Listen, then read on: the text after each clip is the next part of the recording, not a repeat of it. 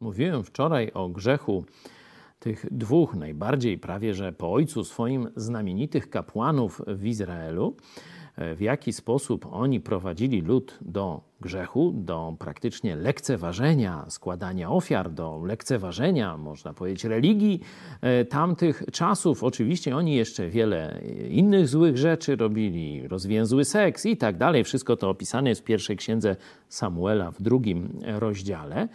E, I w pewnym momencie Bóg przychodzi do, jego ojca, do ich ojca, który nie robił tych rzeczy. Miał coś na sumieniu i e, pewne rzeczy złe robił, ale nie był aż tak zły jak e, ci kapłani synowie. I Bóg do niego ma pretensje.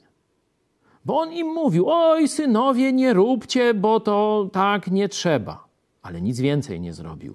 I Bóg do niego mówi: Dlaczego wzgardziliście moją ofiarą ze zwierząt i z pokarmów, które nakazałem sprawować w moim przybytku?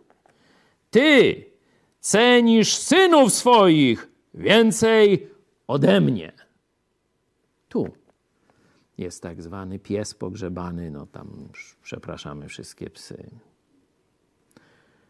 Heli znał wolę Boga Heli sam nawet starał się ją wypełniać, ale nie miał już odwagi odpowiednio surowo i konsekwentnie skarcić swoich synów, żeby zaprzestali grzechu. Tylko ich tak palcem strofował. Odpowiedzialność za grzech spadła na niego.